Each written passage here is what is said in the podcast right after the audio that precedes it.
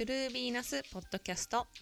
こんにちは。自己理解コーチングを通して世間の価値観にとらわれるよりももっと自分を解放して自分にしかない唯一無二の魅力を開花させる人を増やすサポートをしている魅力開花コーチのエミリーです。私は2022年まで都内メーカーで5年間営業していました。仕事と家の往復でやりたいことを見つけたいけど何をしたらいいのかわからない。自分に物足りなさを感じて自分迷子状態でした。20代後半になった時に忙しい毎日の中で学生の頃からの夢を諦めかけて将来に不安を感じながら心からワクワクすることで後悔しない人生を生きたいなそんな風に感じていました。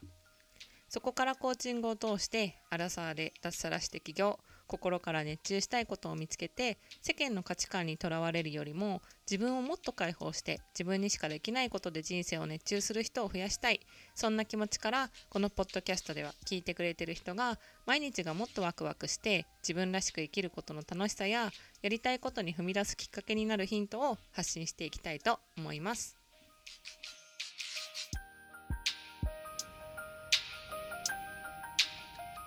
皆さんこんにちはいかがお過ごしでしょうか？今回もですねあのインタビューエピソードの後編になります。前回あのゲストで来ていただいたやすこさんへのエピソードの後編になります。でやすこさんはどんな方なのかというとあのデザイナーさんとしても活躍されているしまたですねヒューマンデザインというあの自分をするし自分を知るツールがあるんですけど自分を知るツールのヒューマンデザインの鑑定士さんでもあります。で私は最近あの前回のエピソードでもお話ししたんですけどヒューマンデザインっていうものにあの最近よく聞くワードだなっていうふうに思ってでそもそもヒューマンデザインって何ですかっていうお話をやすこさんに聞いたりとかそのやすこさんがねあのヒューマンデザインにあってからどういうふうに変わったのかとかえっと、知る前と知った後での変化っていうのもお話をたっぷり聞いています。で、やすこさんもですね、私と同じようにもともと会社員として働かれていたっていう経験があるので、あの、会社員の時にどういうふうに感じてたのかっていうことも、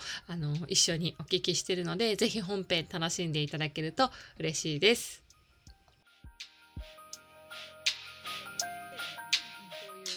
人間なんだっていうふうに、うんそうですね。なんか一つ一つの行動からも自分の答え合わせができるというか。うん、ですね。うん。でもなんか、今、やすこさんがおっしゃってた、なんかできないを知るってすごい大事なことだなと思ってて、うん、なんか、その、20代の時、私はすごい時間はなんかたくさんあるみたいな風に思っちゃってて、うん、なんか結構何でも挑戦すれば自分はきっとできるんだっていうところで、うん、なんかすごいたくさんエネルギーを使ってたんですよね。うん、なんか会社のことに対しても、なんか先輩ができてるから自分もできるはずだとか、あとはなんか男の人ができるんだから女の私でもできるんじゃないかっていう、その私は、えっと、営業やってたので、なんか男性社会だったんですけど、結構その女性を活躍させたいっていう頑張り時の時だったんですよ、その会社的にも。だから、そう、なんか、その、いずれは管理職になるんだから、なんか男性と同じようにできないと、やっぱ長く働けないみたいな、ちょっとそういう、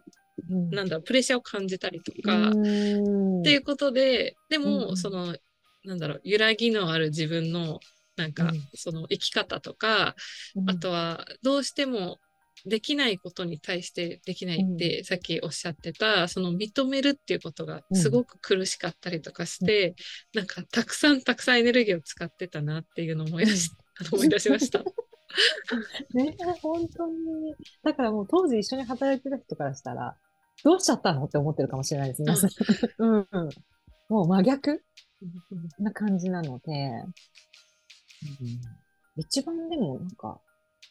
変わったことは、そういえば思い出したんですけど、ね、うん、あの、自分の決断に対して疑問を持つようになったんです。例えば、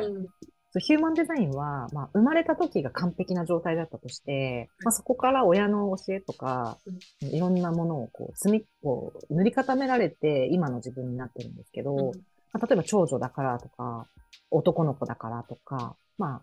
あ、なんだろう、これは会社で決まってることだからとか、学校のルールだからとかっていうのって、本当、それって本当にっていう疑問を持つようになったんですよ。で、何か決めるときに、まあ、例えばうちはこう母がすごく厳しいというか、まあ、お金に対してしっかりしなさいみたいなところがあって、まあ、それまで姉たちと、二人の姉と同じレールを歩いてきたんですけど、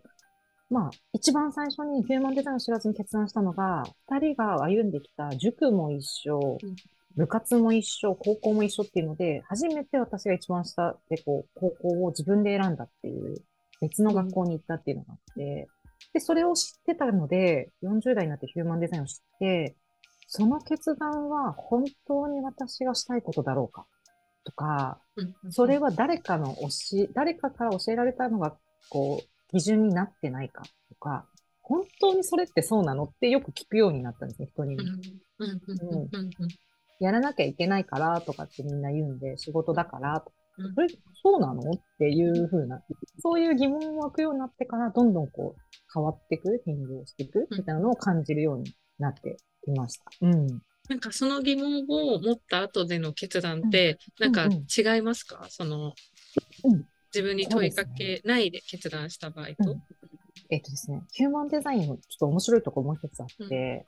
えっ、と、コード、そのタイプ別だったりとか、その人にとっての正しい決断の仕方のサポートをしてくれるようなものが自分の内側にあるというのが決まっているんですね。まあ、私は感情権威っていう感情の波を経験した後でないと、まあ、正しい決断に至らないみたいなのがあって、待てだったんですよ。自分の波が上下、上と下を両方経験して、まあ、なんとなくクリアになってきたときに、まあ、やるかやらないかを決める。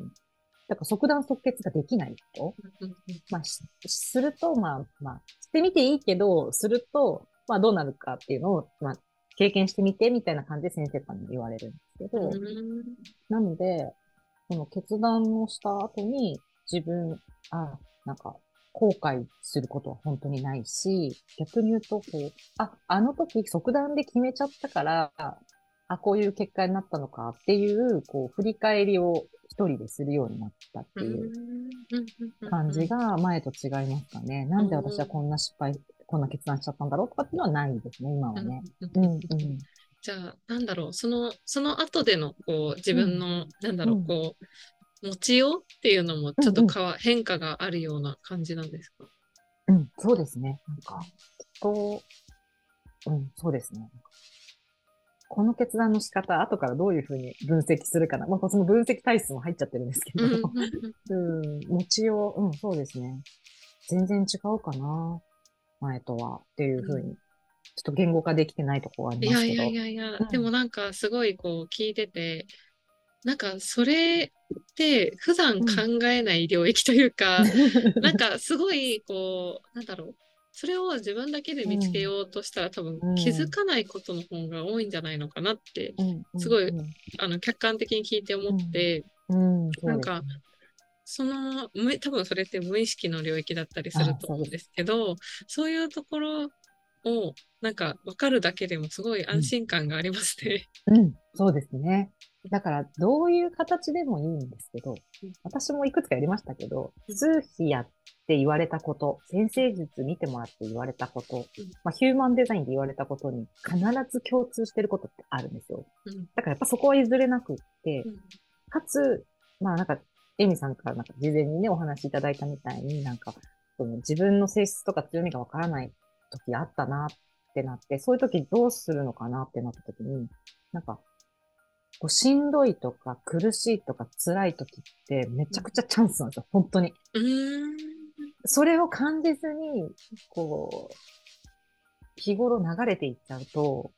何も変わらないんですけど、うん、別にいいんですよ。変わらない方を選んでもいいんですけど、そう思ってるってことは、やっぱり何かが、生まれた時のサラの自分が気づき時だよっていうのを知らせてくれてるっていうか、なんて言ったらいいのかな。なんか、まっさらな時の自分が今、そ、そうじゃないんだよ、みたいなっていう合図を送ってるっていう感じがするんです。なので、本当強みとか性質わかんなくても、私も40までわかんないかったし、なんか、あの、とにかく自分を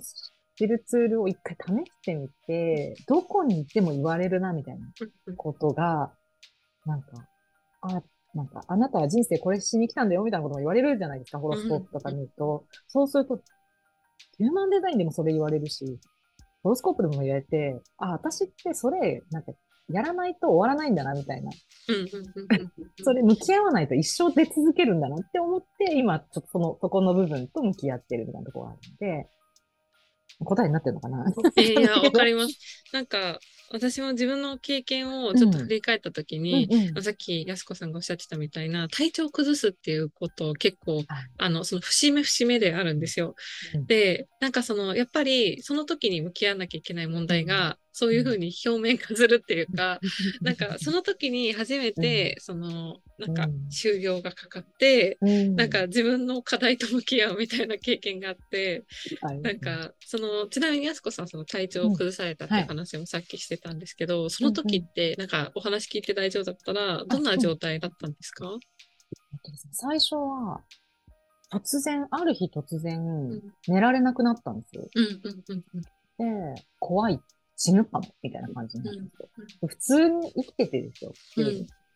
うん、で、それから、やっぱりなんかちょっと手が震える感じがするとか、やっぱそれって、まあ病名的に言うと、まあと、今だとパニック障害とかって言うんでしょうけど、当時はなんか、まだそのメンタルクリニックとかない時代だったんで、なんだかな。不安神経症とか言って、不安に陥って神経に出るみたいな。だからずっとこう猫が、こう、敏感な猫って逆毛が立ってるみたいな状態のままずっと生きてるみたいな。で、つまず、過呼吸とかそういう症状ですよね、多分。出てて、それがまあ最初に起きたんですね。でもその時は、だから仕事を休んで、で、その時からヨガに出会って、すごい地元の公民館のおばあちゃんとかに混じって、毎週5年間、毎週1回5年間。通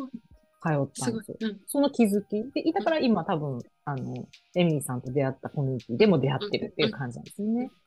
で、2回目はもう管理職やってる時ですね。あの、帯状方針っていう、はい、神経ですね、これも 結構神経に出やすいんですよね、多分ね。っていうので、初めて会社を10日間休んだっていうのがあって、そこからの気づきとしては、なんだろう。本当にこのままこれ、これは私は幸せだろうかみたいなところに入ったっていうのがあるので、うん、全然あの、この2回の経験は、今激しくこう、あの、病気だったんですけど、ただの病気じゃなくて、やっぱり天気だなって、今振り返ると思いますね。ちなみに、その時のお仕事の状況だったりとか、生活とかってどうでしたか、仕事、お仕事は本当に管理職の時は本当に多忙すぎて、うん、まあ、あと、会社がちょうど成長期に入った時期だったので、うん、やっぱり自分の、まあ、上司が社長しかいなく、あ創業メンバーで、えー、成長期に入った時だったんで、うん、まあ、上司は社長しかいなくて、で、下に50人ぐらい、その、名古屋オフィスみたいなとこがあって、ラグなんですけど、そこで、なんか、とにかく多忙でしたね。うん、そうあとあの、やっぱ子さん、古いメンバーがその変化を嫌う時期だったんで、うん、その、そこの間で揺れる、やっぱ中間管理職っていう、うん、なんなんか、しんどい時期だったんですね。最初の方の仕事は、やっぱり初めて入社した会社とか、建築、まあ現場も持ってる会社で、そこでやっぱり、なんかメンタルですよね。やっぱこう、やられてっていうのはあるんですけど、うん、忙しかったですね。うん、まあ、後からその、労働タイプじゃないっていうのを知ってそれは出るよなと思いましたけど。じゃあ、やっぱりこう、生活の環境だったりとか、あの、心の状態っていうのも、やっぱりその、体の方に出て。る。うん、そうですね、疑いもしませんでしたけどね、自分がそんなに忙しいこともだし、その苦しいことも考えもしなかったんで、うん、ある日突然っていうのはありますね。じゃあ、そうですよね。なんかじゃあその、その間振り返るとかっていうのも、その時はされてなかったっていうことですか、してないですね。うん、まあ、それが普通だと思ってるし、やらなきゃみたいな、私がやらなきゃみたいなところもあったんで、もう疑いもせず、あの、やってましたね。そっか。でも確かにそうですよね。その渦中にいる時ってなかなか、なんかその、その場所の価値観が、こうやっぱり全てって思,、思ったりとか、なんかそういう、この、そこに流れに逆らおうとしちゃう自分がおかしいのかなって、うん、私はなんか会社員の時思っちゃってたので、うん、なんかすごいこう共感しましたお話を聞いてて。うん、ちなみに、うん、あ、どうぞどうぞどうぞ。そう、それもひっくるめて、まあ、人のそういう感情とか、感情、人のこう、なんだろう、性質が入りやすい設計図をしてるんです、私、そのヒューマンデザインで。うんうん、だから、いろんなものを受けやすいっていうのがもう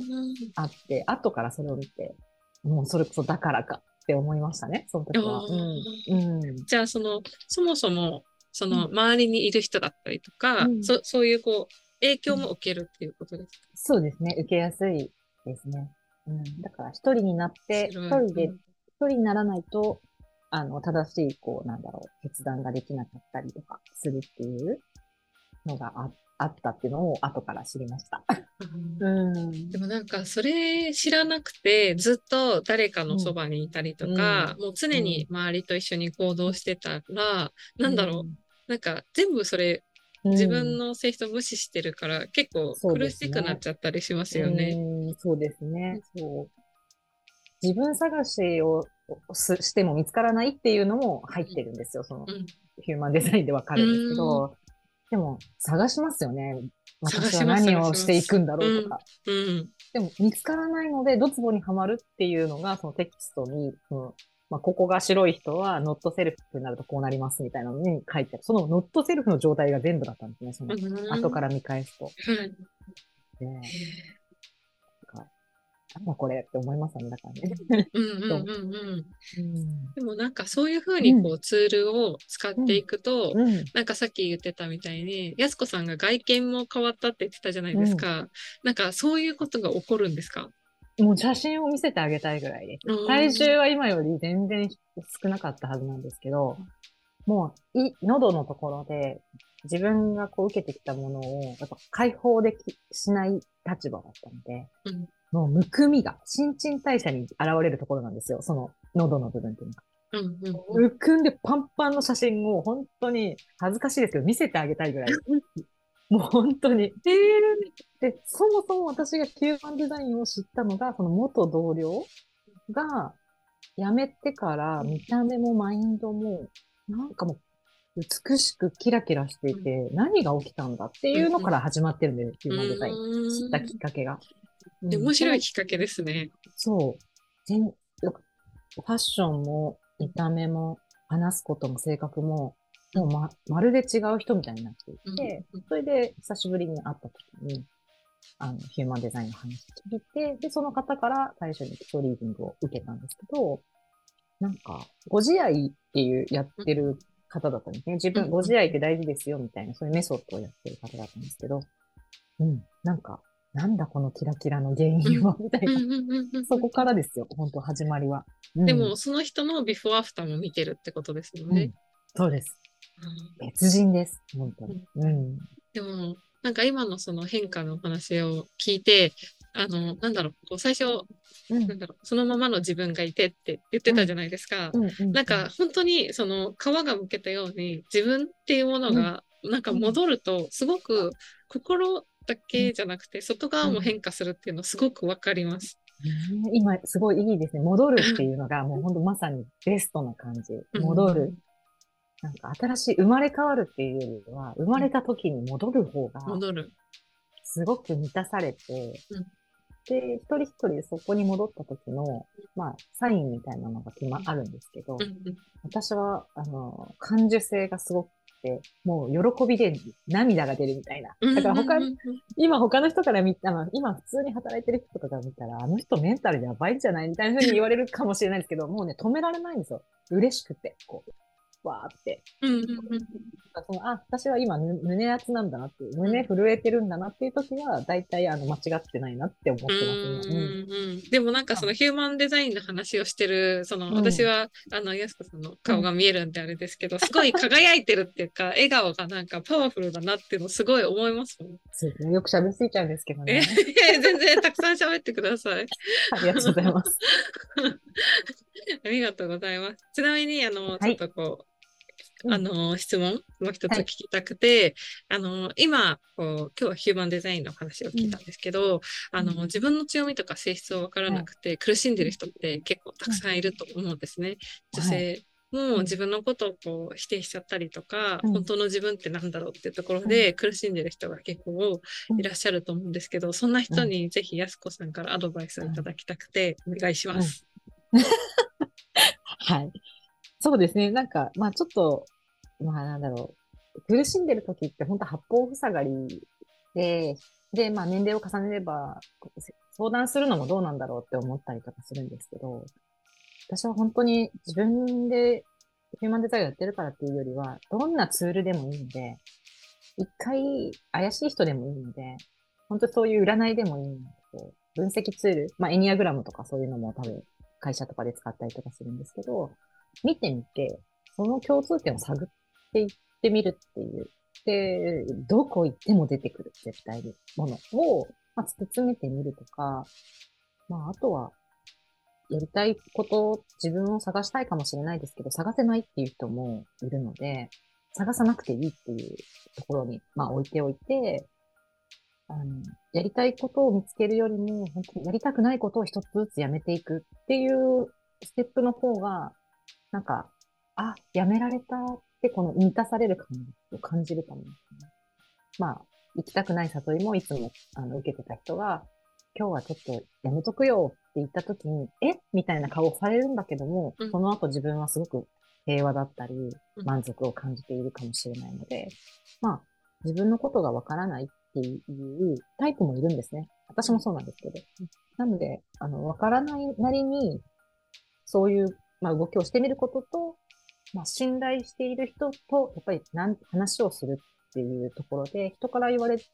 た性質が自分の性質になってるっていうところもあるので、なんかそのぐらいですかね。まあそういう分析ツールとか、占いとかもやってみてなんか、その、そこでこう一歩ずつ取り崩していくのがいいかな。まあ一つは本当やりたくないと思いながらやってたことをやめるのが一番最初かなっていうふうに思いますけどね。うん、ありがとうございます。でもなんか、すごいあの、わかります。あの、ちょっとこう、ヒューマンデザイン、私はコーチングなんですけど、その、こう、ちょっと領域としては違うかもしれないけど、なんか、伝えたいことっていうのも、すごいこう、共感していて、なんか、その、もっとこうしなきゃ、ああしなきゃって、なんか、こう、やっぱり、こう、苦しい時って思いがちじゃないですか。でも本当になんか嫌なことにフォーカスしてみると、あとはそれをやめるだけだったりとか、逆にそれを手放すと、なんか本当のこ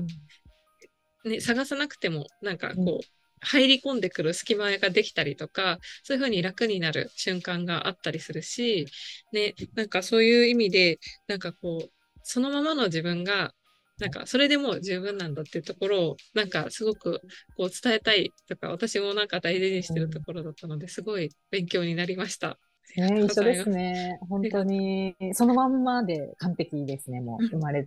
なので戻っていきましょうっていう感じですね。はい。ありがとうございます。ありがとうございます。ありがとうございます。ちなみに、あの、やすこさん、はい、もっと知りたいなって思った方は、なんか、どちらでこう、チェックしたりとか、あと今後のお知らせとかもあれば、ぜひお願いします、はい。ありがとうございます。えっと、インスタグラムをあの、一番メインで更新しているのと、うん、まあ、えっ、と、ノートっていう、まあ、ブログの方でやっているんですけど、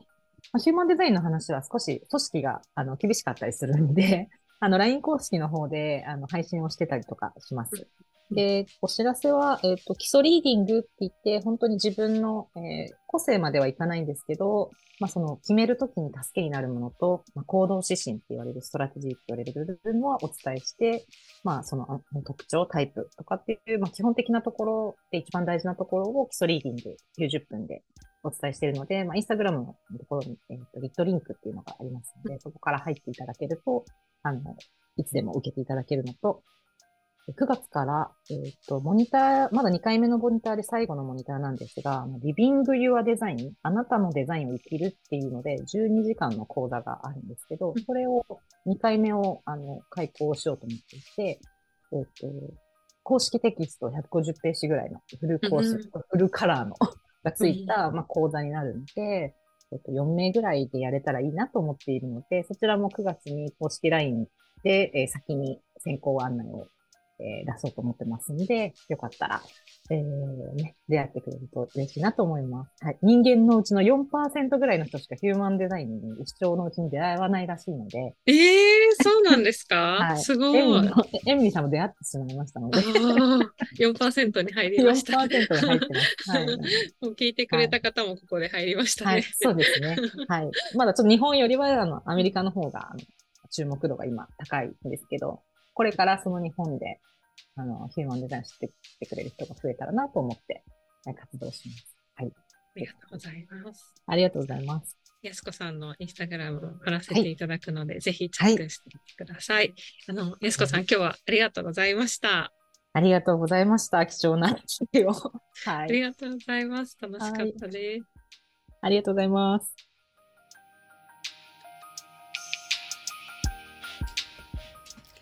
最後までお聴きいただきありがとうございました。あの、今回ゲストに来ていただいたやすこさんも、あの、本当に本当にありがとうございました。私、全然こう、ヒューマンデザインっていう、あの、単語は知ってるけど知識はわからないっていうことだったりとかあとその自分を知るツールって本当にたくさんあるんだなと思っていてあの私はコーチングをしてるけどあのそのヒューマンデザインっていう観点から自分を知るっていうのもすごく素敵な選択肢だなっていうふうに思ったし私もあのちょっとこうやす子さんとお話しした時にあのちょっとねこうこういう